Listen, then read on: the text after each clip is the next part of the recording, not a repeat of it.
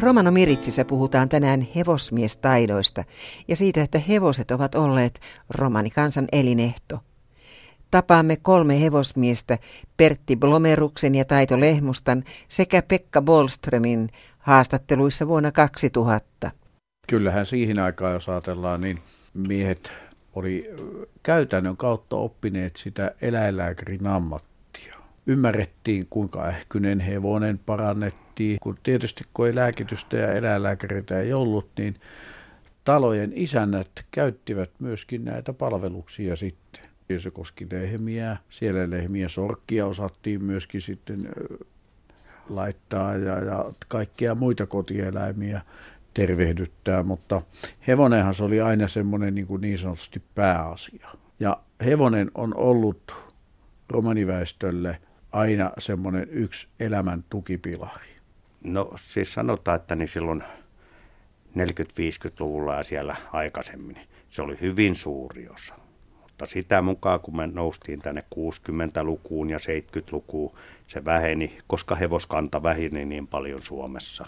Mutta niin sanotaan, että silloin 40, 50, 60-lukuun vielä, niin kyllä hevosilla niin tehtiin hyvin paljon kauppaa.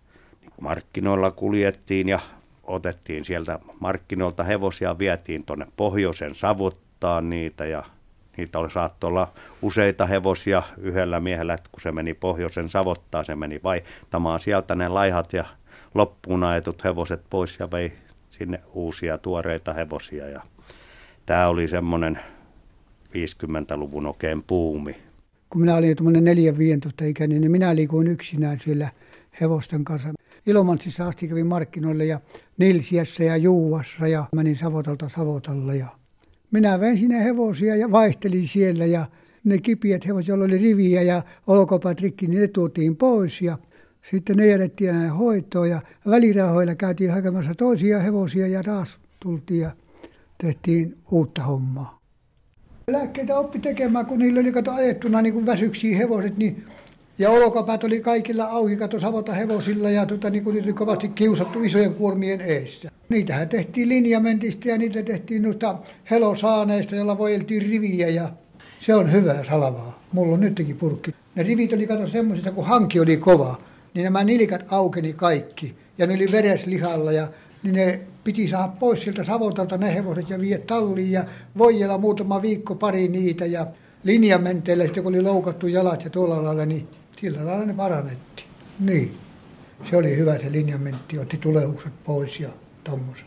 Mutta tänä päivänä eivät enää kaikki tunne niitä vanhanaikaisia lääkkeitä. Ja sitten jos hevonen oli henkilaita ja tuommoinen, niin sitä ruokittiin, annettiin kermaa ja kananmunia vähän. Vispattiin sekaisin ja kurkku. Pää ylös johonkin oksaa ja kurkkuun vaan kavettiin.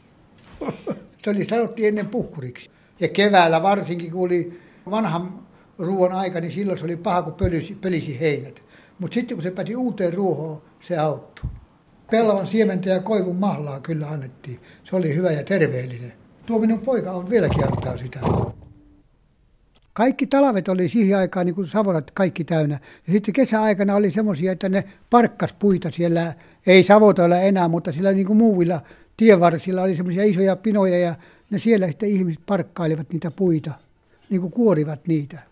Se Kuhmo oli täynnä savotoita ja tämä Valtimo ja Hiirikylä ja Rautavaarat ja nämä oli ihan savota pitäjiä. Aina 2-30 miestä oli Savotalla aina kämpällä ja niitä kämppiä oli aina 10-20 kilometrin välimatkoilla. Ja siellä oli hevosia 2-30 kappaletta samalla tavalla ne joka kämpällä. Ja miehet siellä illat kun rallattelivat ja söivät ja joivat, siellä oli omat keittiöt ja kokit ja kaikki. Oli semmoista aikaa. Ja me ajettiin aina Savotalla, siinä oltiin yötä. Miehet kokeili hevosia, aina kävivät siellä, mitä kauppaa neuvoteltiin, niin ne kokeili jossain hevosta vähän sen ja joo, tämä passaa hälle ja kauppoja tehtiin. Pakkaset oli kovat siihenkin aikaan, mutta sitä osittiin pukeutua. Tossut oli jalassa ja turkit niskassa ja sinne hevosten kanssa mentiin ja hyvin pärjättiin. Ja hyvät rukkaset kourassa, niin ei muuta kuin siitä vaan. Purista hevonen on ostettu ja rajalla valjastettu. Ja Korosaarelle vas leivant Kalle rupliksi vaihateltu. Se hevonen, se oli mustalaisen elinehto.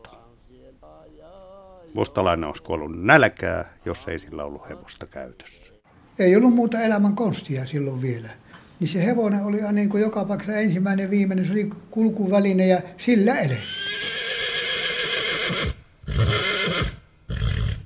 Pekka Bolströmin setä ja isä, soittaja Santtuna tunnettu, olivat myös kuuluisia hevosmiehiä.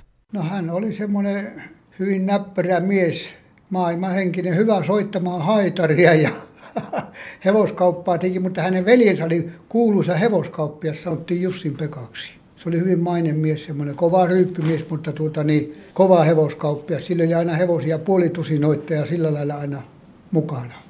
Se oli oikein ympäri Suomen tunnettu semmoinen hevoskauppias. Se kävi jo siihen aikaan, kun oli Karjalassa, niin Suomen markkinat kaikki melkein. Joensuuta, Iisalameen myöten ja joka puolella. Ja varmaan se on minunkin sitten sieltä kautta niin kuin tarttunut suvun joku semmoinen, että minäkin joudun siihen niin kuin paljon enemmän tekemään kuin mitään muuta.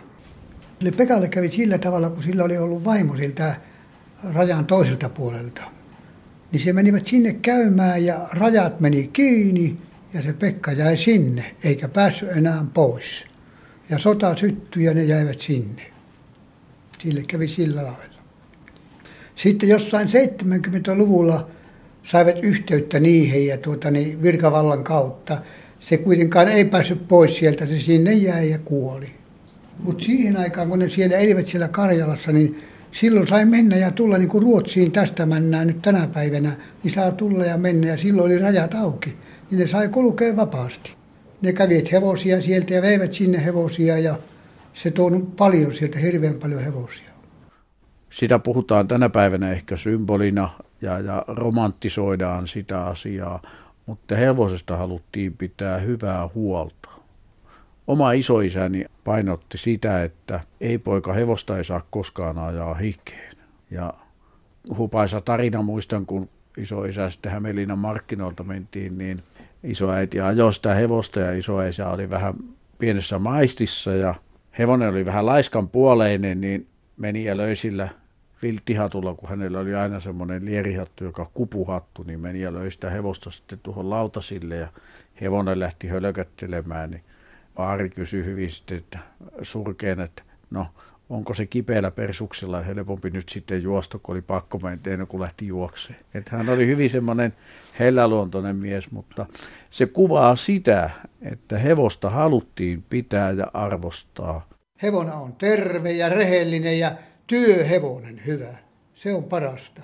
Niin kuin siihen aikaan oli, että jos hevonen oli rehellinen ja hyvä työhevonen ja terve, niin se kävi kaupaksi hevonen pannaan aisoihin, ajetaan mettää ja pannaan kuormaa ja, ja se tekee ja toimii ja käy pellolla ja joka paikkaan noihin peltovehkeisiin niin kuin kyntämään ja aatroihin ja semmoisiin, silloin se on hyvä. Ja pysyy aidoissa. Niitä oli semmoisiakin hevosia kesältä, ne tuli aidoista ihan yli. Mutta sitten tuota, niin sen sai pois sieltä talosta vaihtaa jollakin rehellisellä hevosella. Venäjältä tuli semmoisia muutamia hevosia, jotka oli vikureita ja, ja tuommoisia, että ne saattoi niin, että ne ei vetänyt, teki topinkiin ja tuolla tavalla. Mutta Suomen hevonen oli yleensä rehellinen. Mutta olihan niitä semmoisia epärehellisiä ja autoja pelkäsivät ja mikä minkälaista. Niissä on niitä omia väiveitä ja vikoja. Mutta sen saat sitten vaihtaa talosta pois. Kun veit rehellisten hevosen, niin saat melkein ottaa siitä väliä ja sillä tavalla.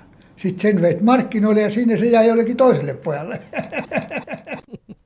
niin, että se oli sitä aikaa ja sillä lailla elettiin. Ja enempi aika elämästä 50-60-luvun vaiheeseen saakka. Niin. 60-luvun jälkeen alkoi sammumaan se hevoskauppa sillä lailla, että 70-luvulla ei enää muuta kuin haettiin Ruotsista ravihevosia. Se oli tuossa 65 jälkeen se autokauppa tuli muotiin ja se kesti 85 saakka. Ja sillä saatiin sitten kaikkia mitä tarvittiin. Minä häin aina kaksi-kolme autoa aina liikkeestä kerrallaan, milloin mistäkin puolelta Jyväskylästä ja välillä Iisalamesta ja joskus milloin mistäkin kaupungista haettiin. Haettiin aina autoja ja niitä pantiin viikon lehteen ja viikon aikana myytiin. Mutta oli meillä hevosiakin aina, kato, silloin tällä, niin kuin täällä Orimattilassa kun aruttiin, niin meillä oli jatkuvasti hevosia. autokauppa oli niin pääelinkeinona siihen aikaan. Orimattila oli hyvä kyllä, siinä tehtiin monenlaista kauppaa. Käytiin huutokaupoissa täällä Helsingissä ja Tampereella ja joka puolella. Mulla oli hyviä taloja, sillä mä tein talokauppaa ja niin. Mulla oli sillä kolme neljä taloakin siinä kylällä ja osakkeita. Ja, ja sitten ne minua sakotti siitä ja piti tehdä hirmu verot niille maksaa. Olen maksanut veroja, muutakin on talot mitattu ulos ja kaikki veroista ja tota, niin, sitten joudun maksamaan ne kaikki kerralla. Ja sitten jatkuvalla syötöllä piti maksaa joka vuosi. Kaikki ei ymmärrä. Monet sanovat, että no joo, te olette semmoista joutokansaa, mutta me ei olla, kuule. Ollaan niin kuin tekin tätä maata puolustettu, veroja maksettu ja velvollisuus on täytetty. Mm. Samalla tavalla. Mutta kaikki eivät tiedä, että nykyään nuoriso ovat hyvin ymmärtämättömiä. Ei ne tiedä eivätkä tunne niitä, mitä elämä on ollut sota-aikana, kuinka tiukalla oltiin. Tänä päivänä on vähän helpompaa tämän päivän nuorisolla. Jos ei ole töitä eikä mitään, niin niitä avustetaan. Mutta ei siihen aikaan semmoisia tunnettu avustuksia. Silloin ihmiset auttavat toinen toisiaan ja meillä oli kyllä hyviä naapureita. Ne auttavat, jos niin kuin ei ollut mitään kotona, niin kyllä ne avun antoi. Lainaa saatiin ja tuolla lailla. Joskus kävi näin, että tuota, niin siinä oli semmoinen suuri kauppias siinä Valtimon kirkolla, Osmo Korhokin sanottiin, niin siltä sai hakea hevosia, sillä oli aina tallit täynnä hevosia, niin se antoi velaksi, möi meille hevosia, ei ollut itsellä niin kuin käsirahoja. Hevosia saatiin ja tota, niin, niitä vietiin ja hetken aikaa kauppaa tehtiin ja maksettiin. Niin luotto pelasi. Penela menge purane kale Kaimengot saaveta kräjä saare jenehin Kaimengot jäjä jenehin takaihin lohiva Kaimengo mahkarja tarroman seliva Kaimengot jäjä jenehin takaihin lohiva Kaimengo mahkarja tarroman seliva Saare kale jetanes peheladoi rakiladoi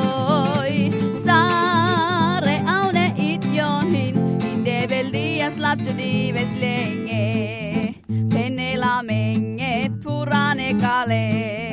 Maahen prosne kamle terne kale. Vignaven baruven tachiven horta chiviva Gajengo mahkar jala kalengo trom Vignaven baruven tachiven horta chiviva Gajengo mahkar jala kalengo trom Saare kale jetanes peheladoi rakiladoi Saare aune itjohin Inde vel dias latsu dives lenge. Penela menge purane kale. Palalko dia vordujensa vandradom Parvaletan anat suore helle ahtomas. Pide vel dias marsaare kalenge. Na barvaletan anat suore helle Pide vel dias marsaare kalenge Saare kale chetanes peheladoi rakiladoi Saare aune itjohin Hinde dias latsu dives lenge. Saare kale chetanes peheladoi rakiladoi